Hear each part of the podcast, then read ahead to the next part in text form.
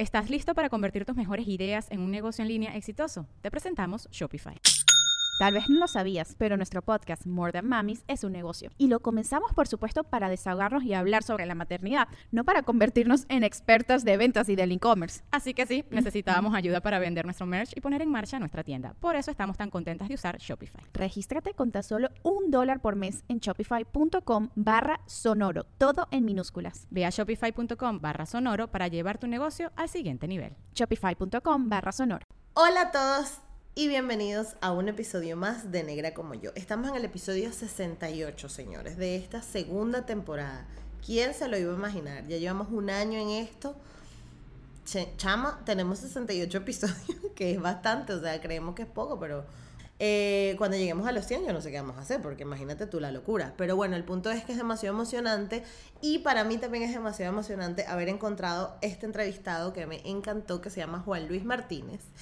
Y Juan Luis es un afro-zuliano, señores. Por fin tengo un representante de Bobure, Estado Zulia, porque estaba loca por, por hablar con alguien de, de, esta región, algún representante afro, y me encantó haberlo conocido. Van a conocer su historia y van a conocer además la agrupación que lidera, que se llama Basimba, que es una agrupación de, de música afro-venezolana que está ahora radicada en Miami, pero que le están poniendo un montón para salir adelante. Y es maravilloso porque además tienen veintipico de años trabajando, o sea que espectacular. Así que muchísimas gracias Juan Luis por haberme acompañado en este episodio. Disfruten mucho de esta entrevista y nos vemos al final.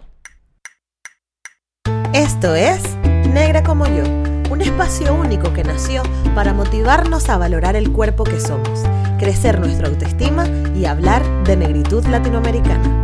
De nacer, negra como yo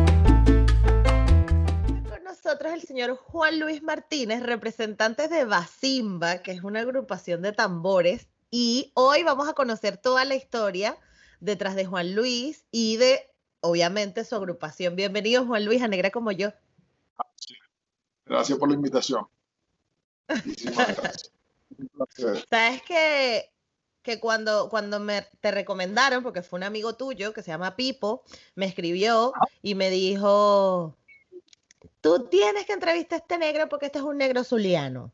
¿Qué tal? Y me regañó y yo le dije, por supuesto, porque además en el imaginario del venezolano no relacionamos el Zulia con la negritud, ¿no? Ah, bueno, mal hecho, mal hecho. Mal hecho. Entonces yo quiero que me cuentes de, qué parte del Zulia eres, dónde, dónde creciste, dónde naciste y cómo fue tu infancia. Bueno, yo soy de Maracaibo. Eh, ok conoce a Venezuela, queda en el occidente, en, el, en la parte norte y occidente de Venezuela, el limítrofe con, con Colombia, eh, pero así como dijiste ahorita que nos relacionan al Zulia con Afro, el Zulia tiene una costa y en esa costa el 95% de la población aproximadamente es afro. Anteriormente no se decía afrodescendiente, se decía afro-venezolano o afro, Em, ese, ese era el, el, término que se le daba a las personas del sur del lago. Eh, yo nací en Maracaibo, pero mis papás son de allá del sur del lago, de Bogures específicamente. Mi papá es Juan de Dios Martínez, eh, historiador, músico, él mismo se autodefinía como músico, poeta y loco de la cultura afro a nivel mundial. A la UNESCO en el 97, en el año 97, lo reconoció como experto de cultura afro en Venezuela. O sea, solamente ah. conocido por lo lejos. Uno de esos es Juan de Dios Martínez, el otro es Jesús Chucho García, que un vive. Mi mamá también nació en, Bogure. Ella nació en un caserío que después se convirtió en, en Bogure como tal. Eh, pues, era Ana y eso después se convirtió en Bogure. Ellos ah, tuvieron la oportunidad de emigrar a Maracaibo.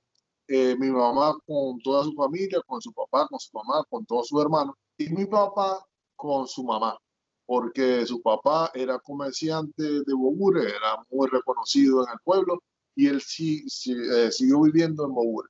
Pero su mamá, él se fue a vivir con su mamá y su abuela, se fueron a vivir a Maracaibo y él se fue a Maracaibo. Entonces ellos hicieron vida en Maracaibo, se conocieron, hicieron una familia y de ahí nacimos cuatro muchachos. Siempre vivimos en Maracaibo, nuestra infancia fue entre Maracaibo, íbamos a Bogure, íbamos a los pueblos que tuvieran algo que ver con los afro, ya no solamente en el Zulia, sino en Falcón, en el centro del país, porque mi papá como te dije, era experto en cultura afro y él eh, este, creó un grupo. Con esta agrupación nosotros recorríamos el Venezuela y fuera de Venezuela, llevando las manifestaciones en principio afrozulianas, que era chimangle, gaita de tambor y tambolar. Ya después, cuando empezamos a viajar, nosotros empezamos a crecer, empezamos a tocar los ritmos afro del resto del país, entonces a la Fundación que ya cambió de grupo AG a Fundación AG, se le agregó este, las manifestaciones del resto del país. Entonces, bueno, yo crecí en ese ambiente, crecí. Para mí no era este, algo que yo debía catalogar, que le, debía dar una calificación, no, porque yo vivía era eso. Yo comía comida afro, afrozuliana, yo tocaba género afrozuliano, eh, hablaba. Mucha, mucha, mucha gente no identifica el hablar de nosotros el dialecto nuestro, el, acento nuestro, porque dice que es muy diferente, que no somos el maracucho típico, pero cuando estamos en el sur del lago tampoco somos del sur del lago típico. Entonces, bueno, eh, es una eh. mezcla, pero es por eso, porque nosotros desde que nacimos vivíamos era en, ese ambiente, en esa cultura. Ok. Y para ti, tú siempre desde, desde que estabas chamo mostraste interés por la música o fue algo que, o fue algo que ya tu entorno mismo te llevó, o tú mismo andabas todo el día tocando cosas, ¿cómo era? Sí, sí, sí, lo que pasa es que, como te estoy diciendo, nosotros vivíamos dentro de estas manifestaciones. Eh, mi papá nos llevaba, si él iba a tocar, nos llevaba. Si él iba a hacer una investigación, nos llevaba. Si él iba un día normal de él, era un 6 de enero, vamos para Gibraltar. Un día normal. ¿Y qué, ¿qué pasaba en Gibraltar? Bueno, un día normal, normal él era el 5 de enero ir, porque íbamos a los dos sacramentales, reunirnos con Olimpia López, reunirnos con la señora que hacían la de tambores en Gibraltar y amanecíamos. Yo tendría, imagínate un chamo de 8 años amaneciendo.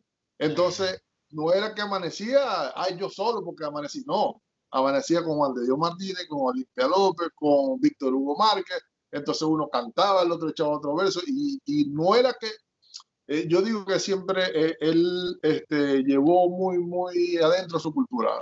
Eh, el afrodescendiente, yo creo que eso es a nivel mundial, no te dice, Ven, venga para que escuche y suena así, sea, no, te pone en el sitio y usted vaya absorbiendo.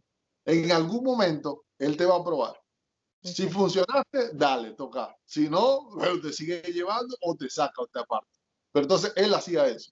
Él y muchos de los viejos, muchas de las personas. Ahorita nombraste a Pipo, y bueno, Pipo es Gibraltar.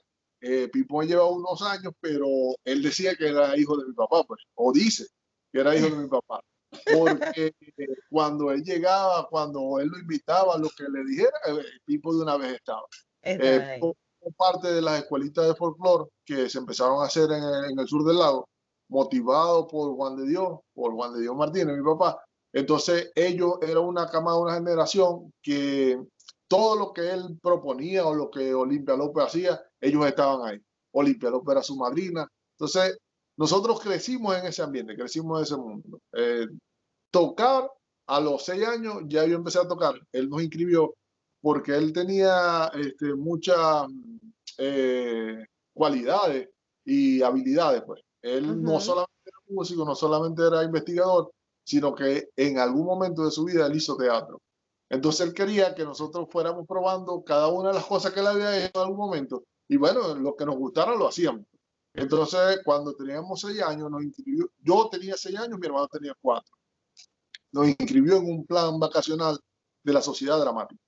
La Sociedad Dramática era una agrupación de teatro, una fundación de teatro que existió en Maracaibo, eh, donde, bueno, pues, trabajaron muchísimo eh, teatreros y actores, porque no solamente era dramaturgo, había, era, era bien enriquecedora la participación que tenía en la sociedad dramática. Eran muchas, muchas personas, muchos artistas que estaban ahí, y ellos en algún momento se idearon un plan vacacional.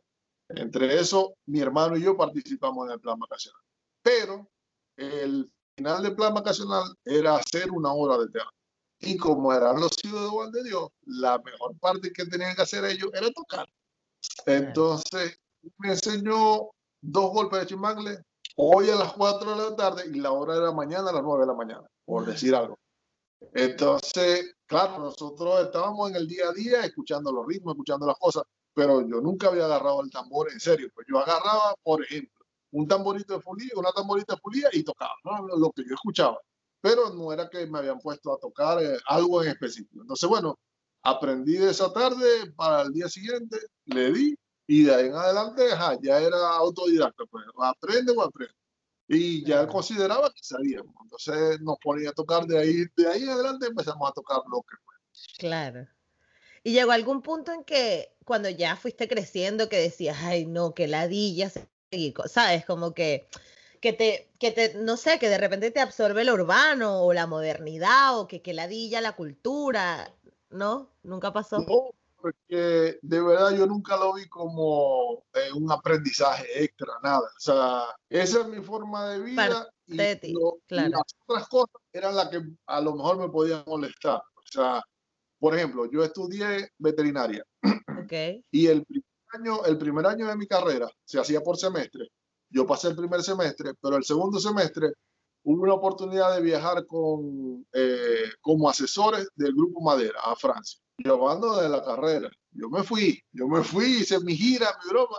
Cuando regresé, estaba fuera del, del sistema de la universidad. Fuera, fuera del sistema de la universidad. Perdí un año, pero igualito yo seguí tocando. Yo sí iba, venía, hacía todo. Este, cuando a la final pude reingresar a la universidad, empecé a hacer todo, tocaba en ese momento con el Zaguán de Luz, aparte de tocar con el grupo AG. Entonces salió una oportunidad de ir a tocar a Colombia por siete días. Okay. Yo, fui, yo me fui a tocar después de un año de que me reinsertara en la universidad. Ya el profesor me conocía, pero él no me relacionaba con la música, sino con el deporte, porque sabía que jugaba básquet también. Entonces me dice, mira, Alegrito, ¿dónde trabajo? Yo esta semana no te vi. No, doctor, estaba tocando. ¿Y qué hacemos tocando? ¿Dónde estaba? ¿Pero dónde estaba? Estaba en Colombia. Estaba tocando con el segundo de luz. Ay, que estabas tamborileando. Bueno, seguí tamborileando. Mira, te voy a poner un 0-0 en este examen. A mí no me importaba. yo estaba haciendo lo que a mí me gustaba. Para mí, en ese caso, la veterinaria, yo a la final terminé mi carrera, yo hice todo, pero llegó un punto que eh, yo hice, hicimos, mi hermano y yo hicimos el grupo Basimba, formamos el grupo Basimba en ese momento también. Entonces llegó un punto en el que yo estudiaba lo suficiente para pasar la materia. Ya cuando yo me veía la materia pasada, yo seguía ensayando, yo seguía tocando, yo seguía haciendo lo demás. Claro. De verdad, ese es mi día a día. Ahora bien, ya que tocaste, ya que tocaste la, la fundación de Basimba, ¿cómo fue? Que, en que, ¿Te acuerdas? Más que nada, descríbenos cómo fue el momento en que deciden, mira, sí, vamos a hacerlo. ¿Te acuerdas? lo sí, sí. Lo que pasó fue que en Maracaibo era un boom eh, los grupos de tambores. Ok.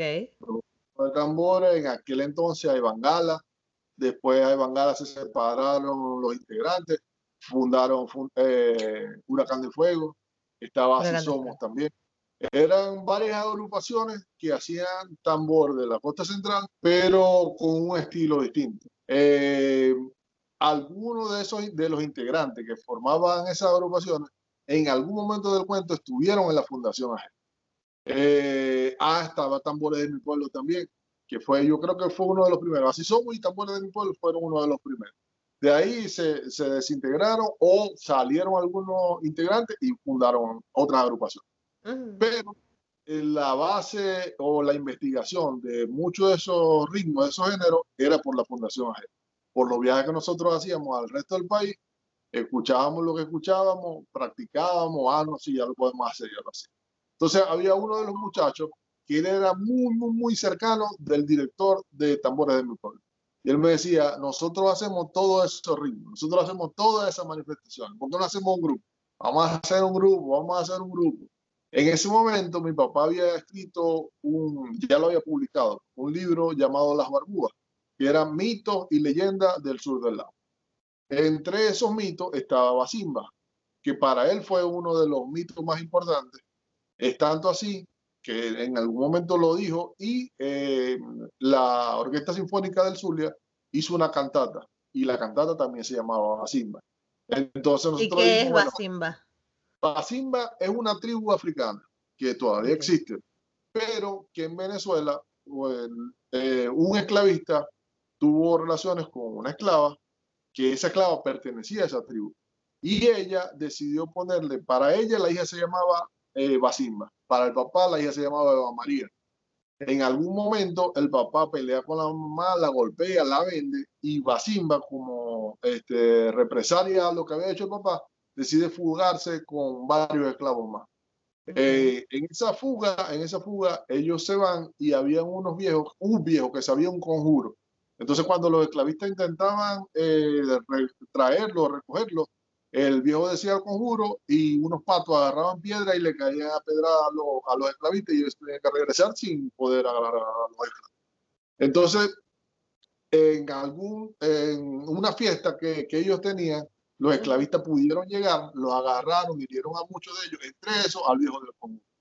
¿Estás listo para convertir tus mejores ideas en un negocio en línea exitoso? Te presentamos Shopify. Tal vez no lo sabías, pero nuestro podcast More Than Mamis es un negocio y lo empezamos por supuesto para desahogarnos y hablar sobre la maternidad, no para convertirnos en expertas de ventas y del e-commerce. Así que sí, necesitábamos ayuda para vender nuestro merch y poner en marcha nuestra tienda. ¿Y cómo suena con Shopify? Llegó otra venta. Shopify es la plataforma de comercio que está revolucionando millones de negocios en todo el mundo. Ya seas un emprendedor desde tu casa o desde donde sea, Shopify es la única herramienta que necesitas para iniciar, administrar y hacer crecer tu negocio sin dificultades. Con Shopify puedo gestionar pedidos, envíos y pagos desde cualquier lugar, brindándote toda la información y estadísticas de tus ventas al detalle. Regístrate para un periodo de prueba con tan solo un dólar al mes en shopify.com barra sonoro, todo en minúsculas. Ve a shopify.com barra sonoro para llevar tu negocio al siguiente nivel. Shopify.com barra sonoro. Entonces esa leyenda quedó, esa leyenda eh, en el sur del lago eh, era muy repetida y nosotros decidimos ponerle ese nombre a la agrupación como homenaje a, mi papá. Qué bonito.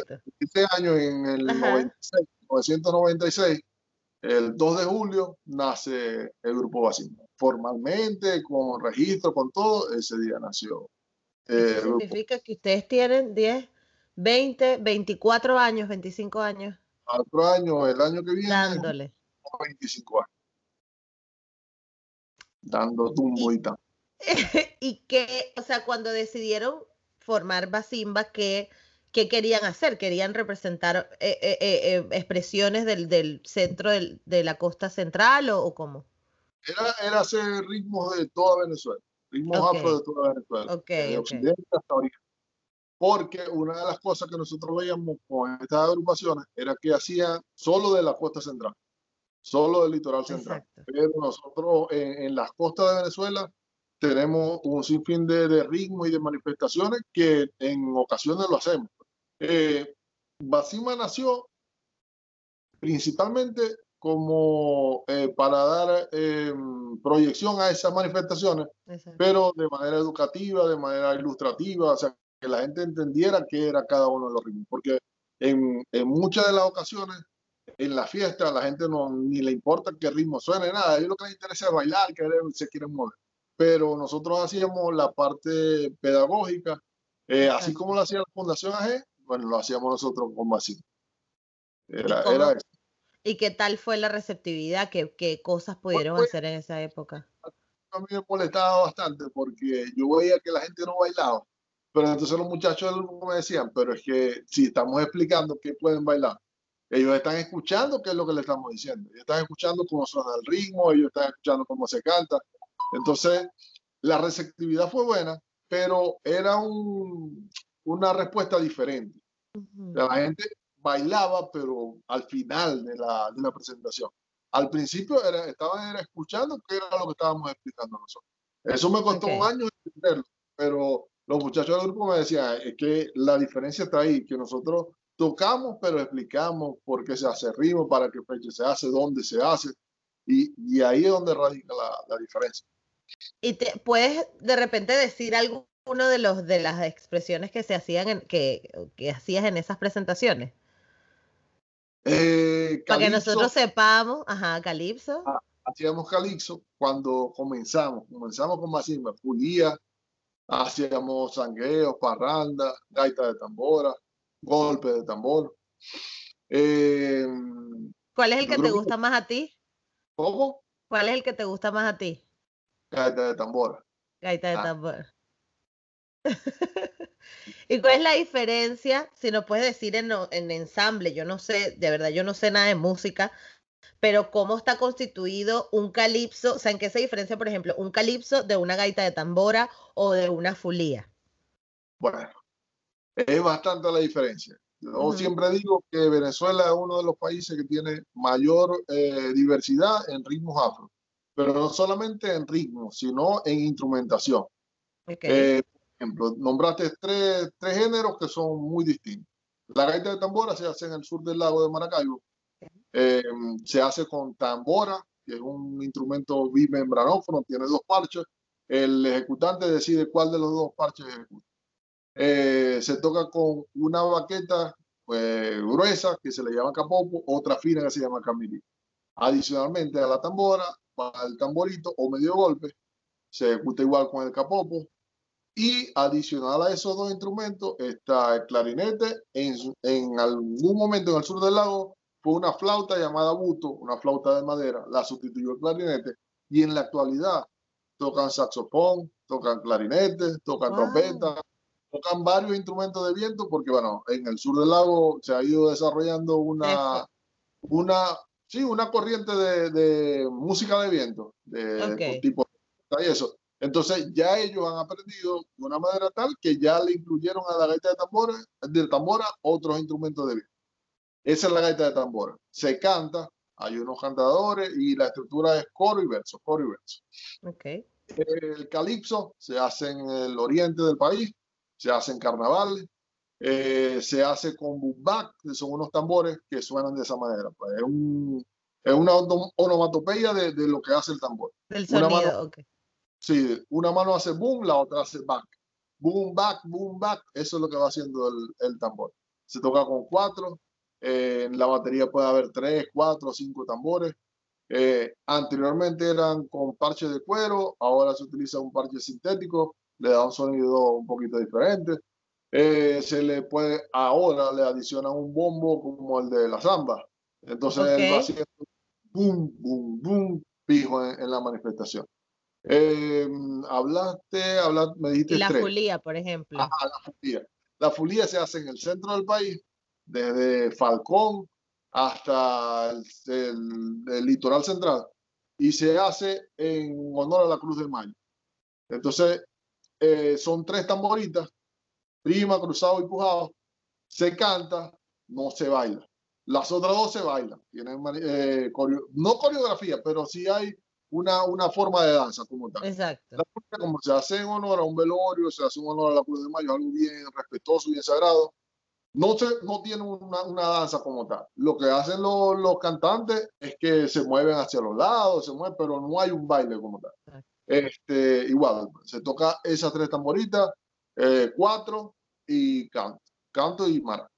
Esa es la fulía y son espacios geográficos totalmente distintos, claro, totalmente distintos. Las tamboritas son como la de la gaita de tambora, que son bimembranos, o sea, tienen dos parchos pero son mucho, muy, muy, muy, mucho más pequeños. Muy pequeños en comparación con la, la de tambor. Claro, entonces eso es, eso es brutal porque a veces, bueno, me he encontrado yo, ¿no? Que haciendo el podcast, que mucha gente comenta como que, bueno, no, o sea, tú dices, ay, bueno, expresiones afro-venezolanas, tambor urbano y ya. O sea, la gente se queda como que con eso en la cabeza. Y yo siempre, no, pero digo por nombrar como que esta gente que ha sido como lo más pop dentro de, dentro de la cultura afro, ¿no? Y es como que mi idea, y por eso te pedí que lo describieras exactamente, que nos saquemos eso de la cabeza, porque es que no es así, o sea, hay demasiadas expresiones, hay demasiados instrumentos, hay, de, o sea, hay demasiadas formas de bailar, hay, y, y, además todas son bonitas, todas son respetables, y yo creo que todas merecen la difusión y la, y la y el respeto que, tiene, que tienen todas las demás. Y que todas tienen una riqueza particular. O sea, cuando uno ve el entierro de la maca, uno ve una manifestación que es ritualística, que es seria. O sea, que la gente que lo hace, hace una manifestación bien seria. Eh, cuando, no sé, ve sacar a San Juan Bautista en Curiepe, es una cosa que para el pelo que el que, el que sabe, que conoce o no conoce, igualito se va a erizar cuando ve eso. Porque son cosas genuinas, o sea, son manifestaciones que de verdad se hacen, que las hace el pueblo desde hace muchos años y que cuando ustedes escuchan ese tambor, eso llega, llega al corazón, llega a la llega más, eh, tambor urbano, un solo pueblo, eh, Francisco Pacheco, todos han hecho una recopilación de varias manifestaciones y la han proyectado, la han llevado, la han plasmado en disco. Por eso son los más conocidos, por eso, si se quiere, son los que, la referencia que la gente puede tener. Pero cuando vamos a los pueblos, cuando vamos a la manifestación tradicional, ustedes van a ver variaciones, van a ver diferencias. Por ejemplo, en, en tambor urbano se incluyeron las congas, se incluyeron las guaruras con los, los, tambores, con los ritmos que ellos hacen. Entonces, ellos hacen una base rítmica parecida a lo que tienen en el litoral central, pero con, lo, con las congas. Eh, un solo pueblo incluyó metales, incluyó congas, eh, mucha armonía, tiene teclado, en algunos casos bajo, guitarra. Eh, tradicionalmente eso no lo lleva a la manifestación, pero todas esas agrupaciones lo que han ido haciendo es enriqueciendo lo que tradicionalmente claro, claro. Entonces, son el referente a nivel nacional, a nivel mundial, si se quiere, pero cuando nosotros vamos a la eh, base de, del ritmo, a la raíz, a la tradición, tradición, van a ver la diferencia. ¿Y, ¿Y por qué crees tú que que a los venezolanos no nos, no nos gusta o no, no lo relacionamos o no los conocemos estas expresiones en los pueblos. O sea, ¿por qué nos cuesta tanto? A mí, por ejemplo, me pasó que yo hice, mi familia es de Chirimena, que es un pueblo de, de, de Miranda, y allá mm. yo crecí, al igual que tú, viviendo la Cruz de Mayo. Pero sí es verdad que me pasaba que en la medida que iban pasando los años, yo veía que los mismos chamos del pueblo no quería, o sea, como que, por eso te pregunté que si en algún punto lo dudaste, porque yo veía que ellos ya no, o sea, era como que, ay, otra vez la Cruz de Mayo, ¿sabes? Entonces había una camioneta con una corneta sonando reggaetón puyugo y estaban todos ahí, y no es que tenga nada en contra del reggaetón. Yo soy la primera que perreo hasta abajo y todo lo que tú quieras. Pero es como que, coño, estamos en el momento de celebrar la Cruz de Mayo, de cantarle su fulía, de hacer su velorio, que además es solo un mes que se le di, o un fin de semana al mes que se le dedica a esto. ¿Por qué, no, ¿Por qué no nos termina de gustar? O sea, ¿qué es lo que, nos qué es lo que le falta a los cultores demostrar? O, o si eso no es así, o, yo me estoy equivocando, no entiendo, estoy conflictuada. Juan Luis, ayúdame porque eh, estas son manifestaciones bien específicas en la zona en la que se hace. Por ejemplo, el que haga tambores en Chirimena no necesariamente toca lo que se toca en el Zulia. No. Que haga tambores en Curiepe, que toque tambores en Curiepe, no, es, no necesariamente toca lo que se toca en Oriente. Eh, es bien específico y bien local la, las manifestaciones Lo otro es que Muchas de estas manifestaciones ni siquiera se mencionan en el sistema educativo, uno en el colegio no ve nada de esto. Y por otro lado, eh, es como, como un tema que en la, la sociedad no, no lo toca a fondo. Pues. Ellos saben que el tambor está, que el tambor existe, que ellos bailan y todo, sea blanco, sea catire, sea azul, sea rojo, sea negro, del color que sea, lo va a bailar. Pero eh, formalizar una relación con, con, el negro, con la cultura negra, como que no. Ellos en algún momento lo vamos a usar para que bailemos, gocemos, disfrutemos, pero ya, hasta ahí. No, no es algo que está dentro de, del, del, esquema eh, educativo, no es algo que está dentro de la sociedad. No. Es un momento que yo voy a disfrutar, voy a, a desaforarme, a fiestar. ¿no? Cuando yo vaya para la, para la playa, voy a bailar tambores pero no es algo que en el día a día lo, lo ven. Eh, la gente enseña a tocar cuatro, la gente enseña la burriquita, enseña muchas manifestaciones, pero las manifestaciones afro, en esencia, no, no se tocan de, igual manera. Yo creo que en los últimos años se ha hecho, pero como te digo, pues algo bien local, algo bien específico, no es un, un sentimiento nacional. Mucha gente habla del joropo, del joropo como expresión nacional, y yo siento que no es así. O sea, yo siento que la gaita puede ser una expresión nacional. Porque así como se toca en el Zulia, se toca en Caracas, se toca en Falcón, se toca en cualquier parte de Venezuela. Pero eh, tiene muchos elementos afro, no sé si la difusión tampoco es la mejor, pero no, no se tocan, esas manifestaciones no se tocan como una manifestación nacional, global. Es bien focal, véanlo allá, allá, la fecha en la que lo hacen y ya. Ahí murió, ahí murió todo. Y lo loco de la gaita específicamente es que la gaita es como que todo el país, todo el, el fucking país, o sea, de punta a punta está escuchando gaitas en diciembre. O sea, no hay nadie que no diga, vamos a poner una gaitica en diciembre, que no sea, que sea venezolano. Ahora que estamos afuera, ahora que estamos afuera. Estoy diciendo, o sea, a lo mejor la gente escucha pues ay, Venezuela, pero en diciembre, el que sea en el país que esté, sea de la zona, de la región que sea de Venezuela, escucha Y le ablanda las patas a todo el mundo. Ay, llora y calda y Corea, nunca se sabe pero no es, no es reconocida o, o por lo menos no la tenemos nosotros, no la hemos internalizado como una manifestación nacional. Es Oropo, solamente el Oropo. Y si nos ponemos a ver, el Oropo es bien específico de los llanos. Bueno, habrá Oropo tuyero, habrá otras, otras variantes, pero es bien específico de cinco o seis estados. Colombia también tiene joropo. Entonces no podemos decir que es solamente de Venezuela. Cosa que sí podemos decir con la gaita, con la gaita. sí podemos con la gaita de tambora, con el chimbangle, con la mina, con la fulía. O sea, hay tantos géneros que son únicas y exclusivamente venezolanos que a lo mejor podríamos decir que esa es una expresión nacional. Pero bueno. Tú como, como cultor o como artista, eh, este, ¿tienes alguna o, o, cómo ha funcionado Basimba? Porque desde el 96 que empezaron, estaban enfocados en la parte pedagógica, pero eso continúa a día de hoy ¿Qué ha pasado? ¿Cómo está ese tema? Bueno, sí, pero no. Ajá. Porque seguimos haciendo la parte pedagógica. Es más, los lo invito ahorita los domingos quincenalmente. Hacemos los domingos a las 6 de la tarde, hora Miami, 7 de la noche, hora Venezuela.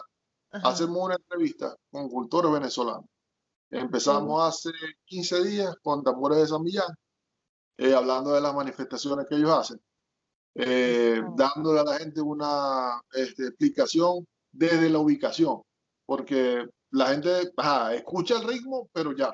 Bueno, en, esa, en esta ocasión tuvimos la oportunidad de hablar con la agrupación completa, con los líderes, con los, el director, Germán Villanueva, Nancy Hernández, los hijos, y la gente escuchó de su propia voz dónde queda, qué es lo que hacen, qué manifestaciones hacen, cómo suenan, cómo se tocan, cómo se canta, cómo se baila. Mañana, mañana domingo, vamos a tener la misma entrevista. Van a tener particularidades, van a tener, cada uno va a ser diferente. No, no esperamos que todas sean idénticas Pero la intención es seguir documentando a la gente. Ya no es solamente en Venezuela, sino a nivel mundial, que poco a poco se vaya regando la voz de cómo es el tambor en Venezuela, cómo se hace en las diferentes regiones que se canta, si se baila, si no se baila, cómo se viste. Me encanta. y, los instrumentos, todo eso lo seguimos haciendo. ¿Y esto dónde podemos verlo? En, la, en el Instagram de Basimba. Basimba ah, Tambores. ok. Basimba Tambores. Ahí lo ves. Mañana, los domingos, quincenalmente. Mañana a las 6 de la tarde. Igual, esto sale, esto sale más adelante, pero igual estaré, yo lo compartiré por mi Instagram. Va a salir atrasado. Va a decir, Pero bueno, eh, esa es la parte pedagógica que seguimos haciendo, que seguimos proyectando, seguimos dando talleres. Aquí ya hemos dado tres talleres de las manifestaciones afro a nivel nacional y a nivel de afro-zuliana y afro-venezolana.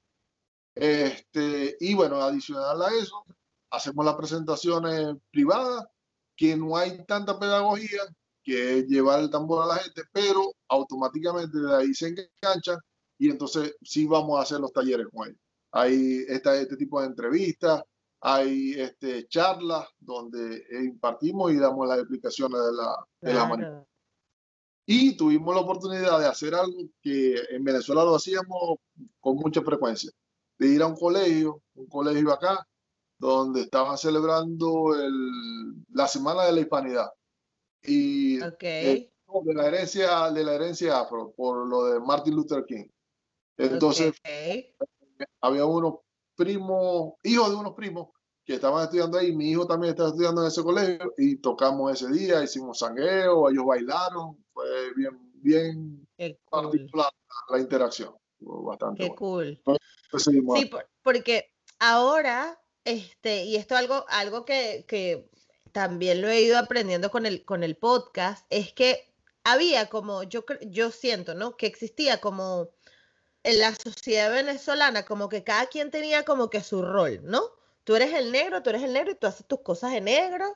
Y, y yo me acuerdo que cuando yo estaba en la universidad, yo le hablaba a mis amigos de la Cruz de Mayo y de lo que se hacía y todo el mundo como que, carga, que hay es esa, ¿sabes? Como que no lo entendían, entonces yo como que no, no le prestaba atención y yo aceptaba mi rol, disfrutaba mi Cruz de Mayo con la gente con la que disfrutaba y me imagino que cada quien, ¿no?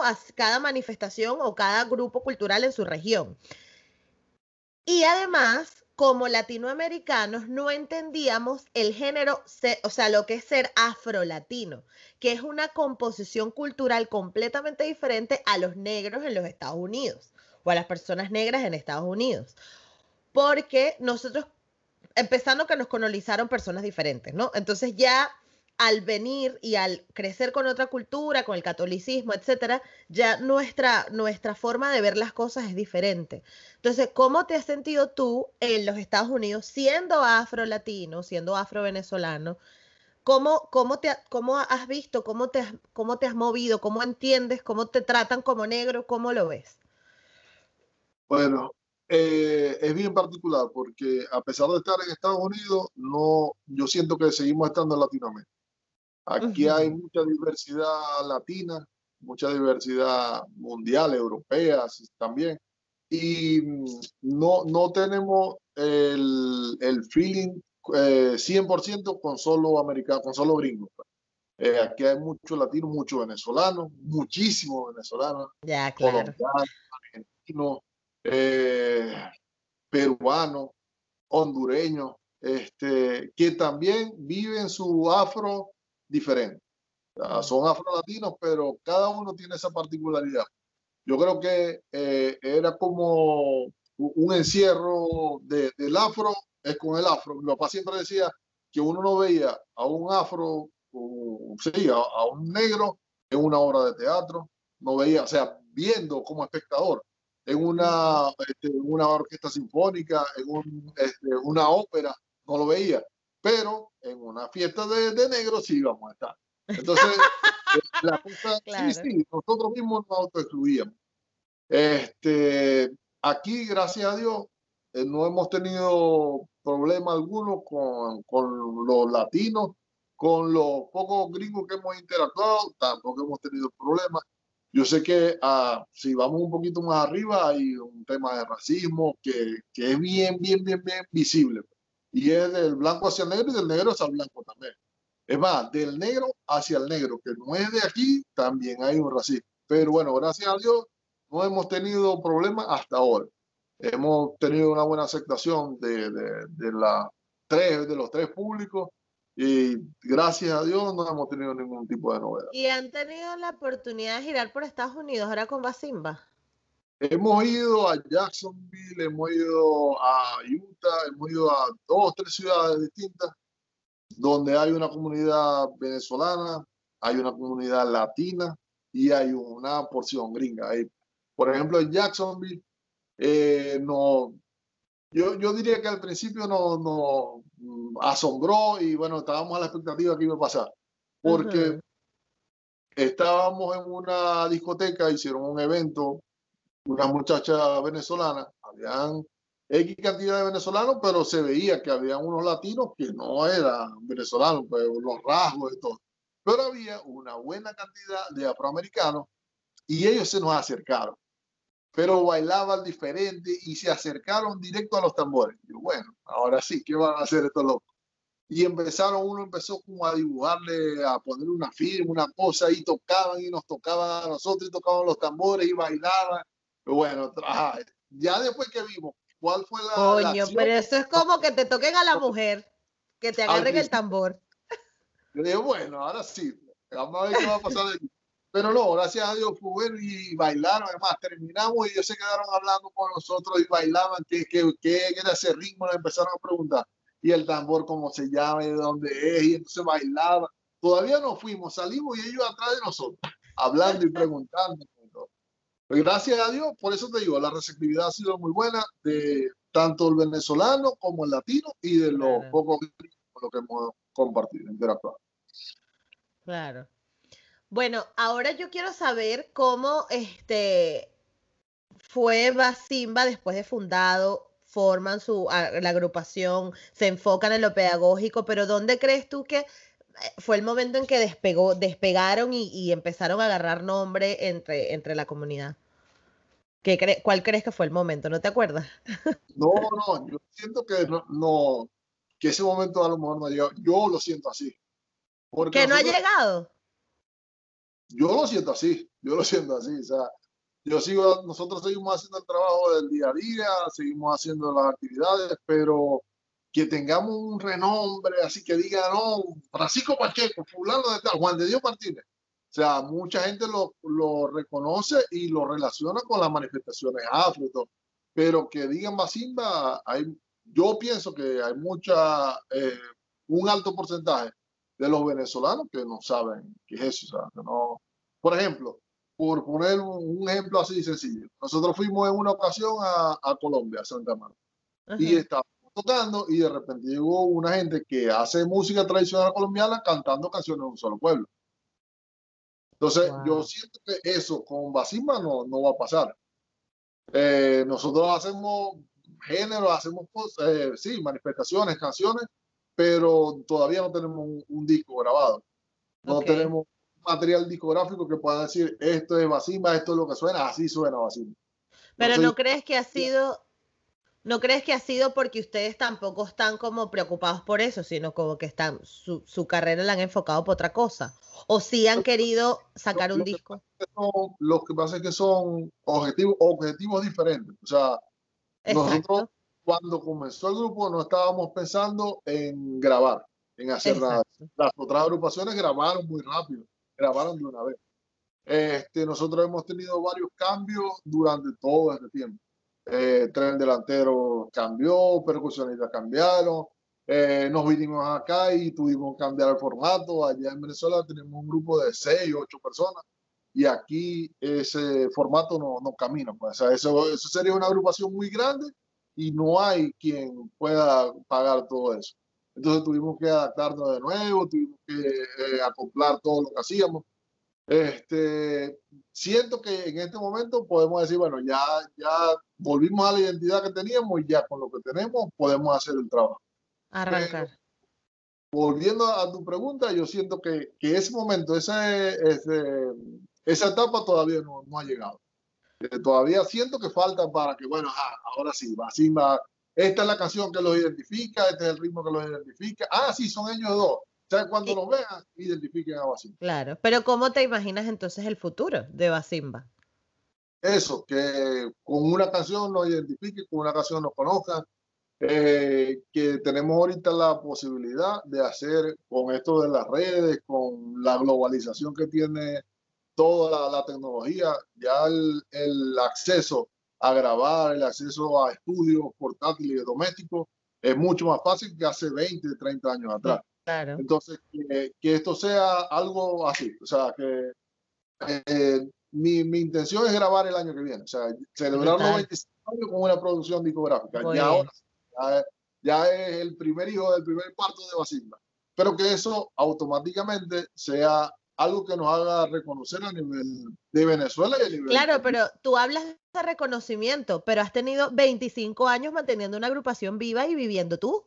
De hecho y eso es un éxito. Bueno, bueno, no es que yo no digo que no sea un éxito.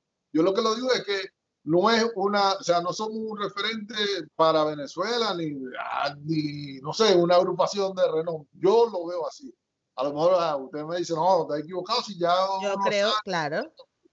Pero esos 20, los primeros 22 años fueron en Maracaibo.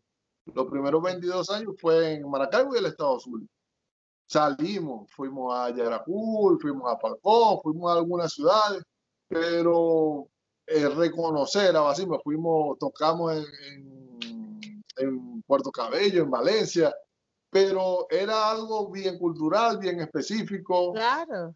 Ya estando aquí, te da posibilidad por las redes, por muchas cosas.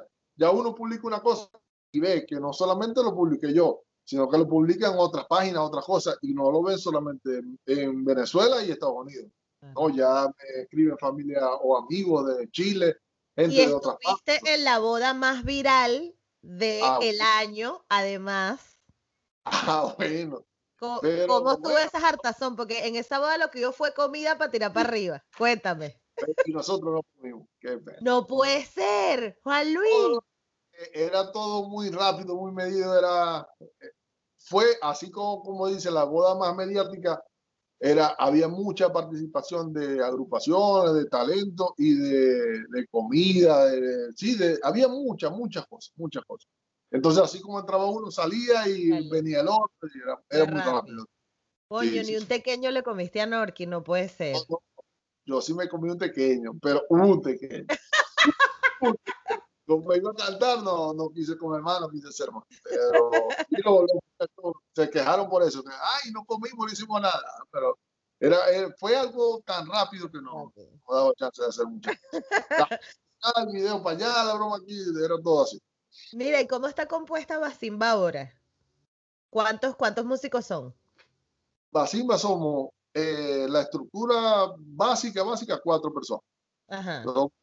Mi hermano, mi esposa, mi hijo y yo. En ocasiones viene otro percusionista que hace la, los lauros y los palos, pero la estructura eh, principal son cuatro personas, que era lo que te decía, porque tuvimos que reestructurarnos porque el grupo que teníamos en Venezuela era seis mínimo hasta ocho, era la, la estructura básica. Entonces, eso es lo que tenemos en la actualidad. Eh, ya contamos con dos compañeros, con dos amigos que hacen la percusión, entonces pueden estar en los palos, pueden estar en el clarín, pueden acompañar en ese lado. Y la intención es ir al otro paso de volver a, a reestructurar la, la, la, parte vocal, que si llegaríamos máximo a seis personas. Claro. Mira, ¿cuál crees que fue la enseñanza más grande que te dejó tu papá?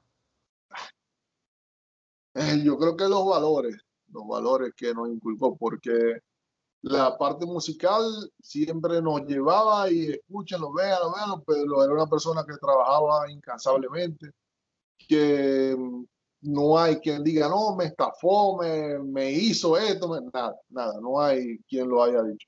Y con el ejemplo él nos enseñaba todo, o sea, en muchas ocasiones nos decía, hágalo porque yo lo hice, no porque yo lo digo. Que muchos de los padres dicen al contrario, hágalo porque yo digo y ya. No. Exacto. Porque yo lo hice, no porque yo lo digo. Entonces, con el ejemplo enseñaba y con el ejemplo, no solamente a nosotros, o sea, esa siento yo que es la, la mayor enseñanza que nos dejó. Pero cuando hablas con agrupaciones de cualquier otra parte de Venezuela, con agrupaciones que están fuera de Venezuela, una de las cosas que, que dicen es eso, pues la, humildad con la que hacía las cosas, él la todo. No importaba este multimillonario, para él todo era igual, para él todo era importante y siempre se prestaba a hacer las cosas. yo creo que esas son las enseñanzas que no, no puedo haber dejado. Qué fino. Mira, Juan Luis, de verdad que para mí ha sido un placer conocerte y, y conocer tu historia y tu trayectoria. Y yo creo que no debes parar. O sea, si tú has aguantado 25 años con Basimba, pues siga 25 años más. Son 25 con Basimba, pero son 38 ya tocando y andando, porque con el AG empezamos antes. Sea, Basimba, 26, pero con el grupo AG, ya nosotros, yo tenía 8 años cuando ya yo empecé a tocar con el AG en forma. 11 años cuando empecé a viajar internacionalmente y es una vida completa con el tambor. Ya mi hijo hace lo mismo, el hijo de mi hermano hace lo mismo. O sea, mi hijo empezó a los tres años, el hijo de, de, ¿Y cuántos años tiene ahora? Él tiene toda la vida tocando con nosotros, tiene 13. ¡Wow! Pero igual tiene 13 añitos. 13 años, un chamo, un chamo. Pero ajá, ya uno le dice hacer los palos de esto, hacer la, pues, tocar la requinte, tocar el tamborito y no toca. Gracias. Bueno, entonces yo creo que la meta que, que, yo te deseo a ti, o el, el, mayor deseo es que la familia completa pueda seguir manifestándose eh, eh, con la cultura afro-venezolana porque yo creo que es súper importante. Y algo que tú me dijiste que me llamó mucho, o sea, eso de la gaita es que es, es, así. O sea, y además muy pocos venezolanos reconocen que la gaita sea un género que venga de lo afro aparte. O sea, la gente tiene en la cabeza, no sé, guaco o lo que sea, pero no lo relacionan con afro. Es, es lo que hablábamos ahorita. O sea, esto no está dentro del, de, la, de la tradicionalidad, de, no sé, de la formalidad de la educación venezolana. O sea, nosotros lo aprendimos porque vivíamos con un historiador, con una persona que se empeñaba en conocer y que conociéramos nosotros y divulgar las manifestaciones que había en Venezuela y que había a nivel de Latinoamérica y del mundo. Pero el zuliano de a pie, el venezolano de a pie, no sabe que hay otro tipo de gaita, no sabe en qué fecha se hace la gaita o en qué fecha se hace el chimbangle, que no lo sabe, no lo sabe. Nosotros porque, como te digo, tuvimos la posibilidad de hacerlo. Y así mucha gente que es de un pueblo específico, el que es de Cata sabe el, el sanguero de allá, sabe el golpe de allá. Pero en la mayoría de los casos, por tradición oral, se aprende las cosas. No es que te va a agarrar y te va a poner, no, toca esto, no, no. Eso, eso no. Eh, bueno, yo no creo que tú hayas hecho lo mismo con tu pobre hijo que tiene 13 años y lo tienes tocando. No, en, parte yo le explico, porque él no tiene la posibilidad que tuvimos nosotros. Claro. O sea, él, no va, a tener la posibilidad de decir, no, yo fui a San Millán y toqué allá con tambores de San Millán. No, él no va a decir, no, yo toqué eh, culepuya con, este, en Curiepe. claro. Él va a poder decir o yo fui a, Oriente y toqué con cuatro y un back y me regalaron un tambor. Y No, él no lo va a poder decir. Entonces yo tengo que decirle, no, mira, esto suena así, este se llama así y le va Pero gracias a Dios tiene la habilidad de aprender muy rápido, de absorber la cosa y, tocar. Pero va a tener esa desventaja, que no va a tener la posibilidad de, de, de, sí, de aprenderlo en el sitio, de compartir con la gente, que le expliquen el cómo suena, cómo se hace así, los trucos, los secretos, que verdad, eso, eso lo aprendió uno con esos viejos. Eh, este tambor se toca de esta manera, eh, cualquiera lo toca de esta manera, pero yo lo toco así y suena así, se hace así, se hace así. bueno, gracias a Dios tuvimos esa posibilidad. Exacto, pero lo importante es que mantengas vivo tú eso transmitiéndoselo a su hijo. Y bueno, nada, eso, todo el éxito del mundo con Basimba, tienes que dejar tus formas de contacto o las formas de contacto de Basimba para que la gente pues sepa y, esté activa con esos, con esos live que vas a hacer. Y bueno, muchas gracias Juan Luis nuevamente. No, de nada, de nada. Gracias a ti por la invitación. Y es Basimba Tambores por todas las redes, pues. Eh, Instagram, Facebook, eh, Twitter, eh, Basimba Tambores. Basimba es con B pequeña, B de Venezuela al principio, A, Z, I, M, B de 1, A. Basimba Tambores. Sí, A. Y en. Ah, bueno, aquí lo tienen. Por aquí, vamos a ver si se ve. A ver, mira, ahí se ve el logo, muy bien. Se ve Basimba. Y el correo es basimbatambores.com. Perfecto. La forma de contacto. Genial, Juan Luis. Bueno, un abrazo y nada, ya te estaré diciendo cuando sale esto. Muchísimas gracias. Hayan aprendido muchísimo porque Juan Luis, señores, nos dio cátedra de distintos ritmos afrovenezolanos y algo que quiero recalcar nuevamente, que lo dijimos en la entrevista un montón de veces, y es que Estamos empeñados en no querer reconocer la herencia afro que tenemos en los ritmos venezolanos que son tan importantes, como la gaita, que la estamos disfrutando todo en esta época del año, que a pesar de que estamos en pandemia y que el año ha sido una mierda para muchas personas o para todos, em, en distintos niveles, eh, la gaita, sin embargo, a los venezolanos es algo que nos llena mucho, que nos hace sentir orgullosos de donde venimos y es un género afro-venezolano, tenemos que reconocerlo. Eh, así que no lo olviden porque es muy importante que tengamos eso en cuenta, porque cuando nos digan, ay no, pero es que en Venezuela no hay negro, no, sí hay. La, la gaita que cantas todos los diciembre, pues viene de las comunidades afro sobre todo. No estoy diciendo que las demás comunidades no hayan aportado, pero el aporte mayoritario a la gaita lo hizo la comunidad afro. Así que esto es súper importante que lo recordemos, sobre todo en estas épocas de sembrinas. Y nada, eh, muchísimas gracias por haber estado conmigo. Recuerden que este podcast está disponible en todas partes, ebooks, Anchor, Apple Podcast y en Spotify. Y si estás viendo esto en YouTube y todavía no te has suscrito, no sé qué estás esperando, porque si te suscribes y activas las notificaciones, te avisaremos cuando hay nuevo episodio, que normalmente suelen ser los miércoles y los domingos. Pero en este caso nos vamos a tomar un break de diciembre, vamos a dejarte con un montón de programas especiales para que disfrutes todas las locuras que hemos hecho en el año. Este año ha sido enormemente gratificante para las dos, para tanto para Carmen como para mí, que somos el, el equipo principal de Negra como yo, y también para mucha gente que forma parte de este equipo, pero o sea, empezamos esto que no entendíamos cómo era, Mm, perdimos un montón de tiempo, hicimos un montón de locuras. Em, bueno, o sea, lo hemos pasado bien, lo hemos pasado mal, salimos de los premios Juventud, o sea, ha sido todo como una movida muy loca y además hemos intentado eh, llevarles este proyecto con todo y que cada una tenemos nuestras responsabilidades laborales aparte de esto, o sea que ha sido un esfuerzo de verdad bien grande, eh, donde no hemos podido quedar con amigos porque estamos haciendo el podcast, donde hemos tenido que entrevistar a altas horas de la noche o grabar a altas horas de la noche o de la mañana, intentar ajustar los horarios, de verdad ha sido una locura, pero estamos enormemente agradecidas con esta comunidad que está creciendo cada vez más y que nos llena de, mucha satisfacción em, compartir estos mensajes con ustedes. Así que nada, muchísimas gracias eh, por estar aquí. Recuerden que si quieres seguir apoyando este episodio, porque además se viene una tercera temporada, faltan un, en enero seguimos, pero vienen unos cuantos episodios más, este, y luego tendremos que estrenar una tercera temporada y si quieres seguirnos apoyando, pues tienes el Patreon para hacerlo, para ayudarnos, para colaborar. Este, muchas gracias Carmen por estar conmigo durante todo este año y por y por y por quererme y por apoyarme y por no matarme por muchas locuras que hacemos este o que te hago pasar. Y nada muchas gracias a todos los que a todos los que han estado eh, apoyándome durante este año